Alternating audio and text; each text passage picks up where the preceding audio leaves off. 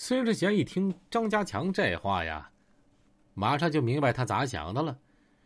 其实换做谁都得这么干，啊，你混社会的，办啥事儿必须严谨稳妥。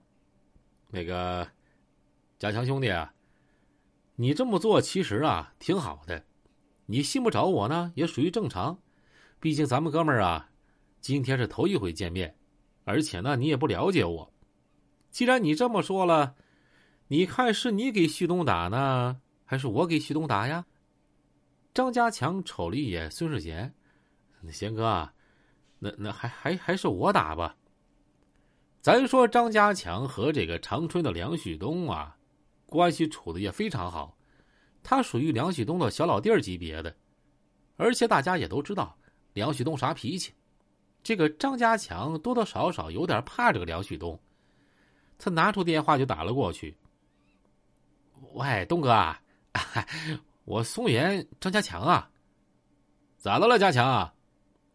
咱该说不说，张家强这小子的确呀有鬼点子，他就没直接问梁旭东认不认识小贤，他先把话兜了那么一圈东哥啊，我这头搁松原遇到点事儿，你看能帮我不？家强啊，你这不屁话，你有啥事东哥没帮你了？哎，你看东哥啊，我得罪人了，来了个社会要跟我谈谈，不行，谁谁呀？去多少人呢？我现在马上就能过去找你的是哪的人啊？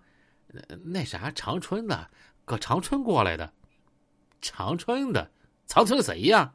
你这么的，你把电话给他，我跟他说，长春的怎么跑松原装逼去了呢？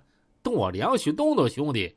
是不是活腻歪了呀？啊，这梁旭东啊，大家基本上也知道，是这些大哥里边最为猖狂之人，办事也狠，从来不计后果，而且呢特别爱面子。你长春大大小小这些混子，社会啥的，你见着我那必须恭恭敬敬的叫一声东哥。如果我要知道谁不尊敬我，我梁旭东是真往死了收拾你们。哪怕我梁旭东就凭空想啊，我觉得你好像背后说我啥了，我都得揍你。张家强就把电话递给孙世贤了。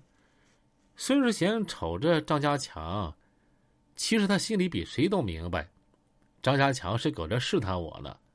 因为在张家强眼中，梁旭东搁长春那是一把大哥顶头了。孙世贤接过电话，呵呵一笑，咔嚓一下把美提给摁开了。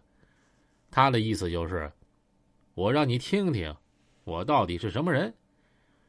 这时候，那头梁旭东就说话了：“喂，不是你，你他母的谁呀？”孙世贤就说了俩字儿：“是我。”梁旭东停顿一下，态度马上来了个一百八十度大反转，语气马上变得随和了：“嘿 呦，贤哥呀！”咱说张家强这时候听到梁旭东的态度，这脑瓜子嗡的一下啊！哎呀，我勒个去呀！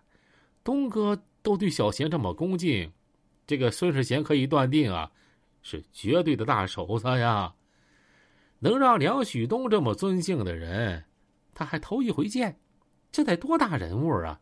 能让梁旭东这么尊敬，开口叫贤哥，啊？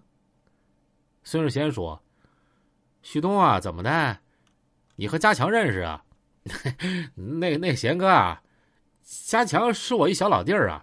你说家强这小子也也真是的哈，他就跟我说那个长春去人找他了，但是他也没说是谁呀。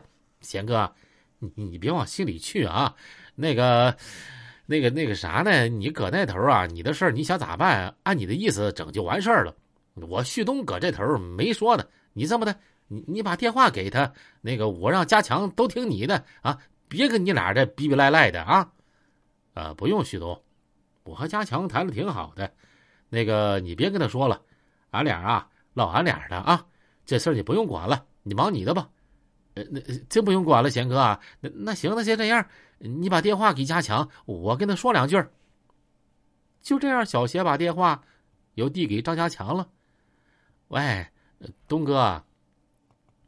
我说：“家强啊，你听我说啊，对面是长春的贤哥，也是我的好哥们儿。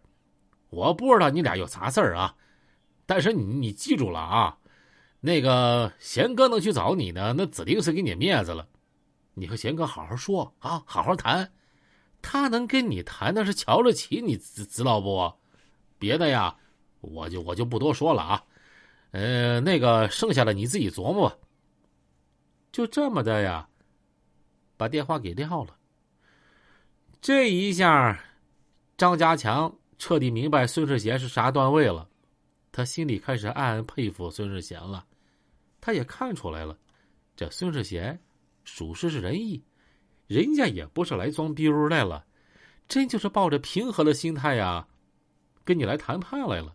人家啊是真想交你这个朋友，想和你和平解决这件事儿啊。如果要是以他的段位，你说他当平我一个艺海夜总会，那不是很轻松点事儿吗？那绝对不是吹牛叉的呀，那不是说平就平吗？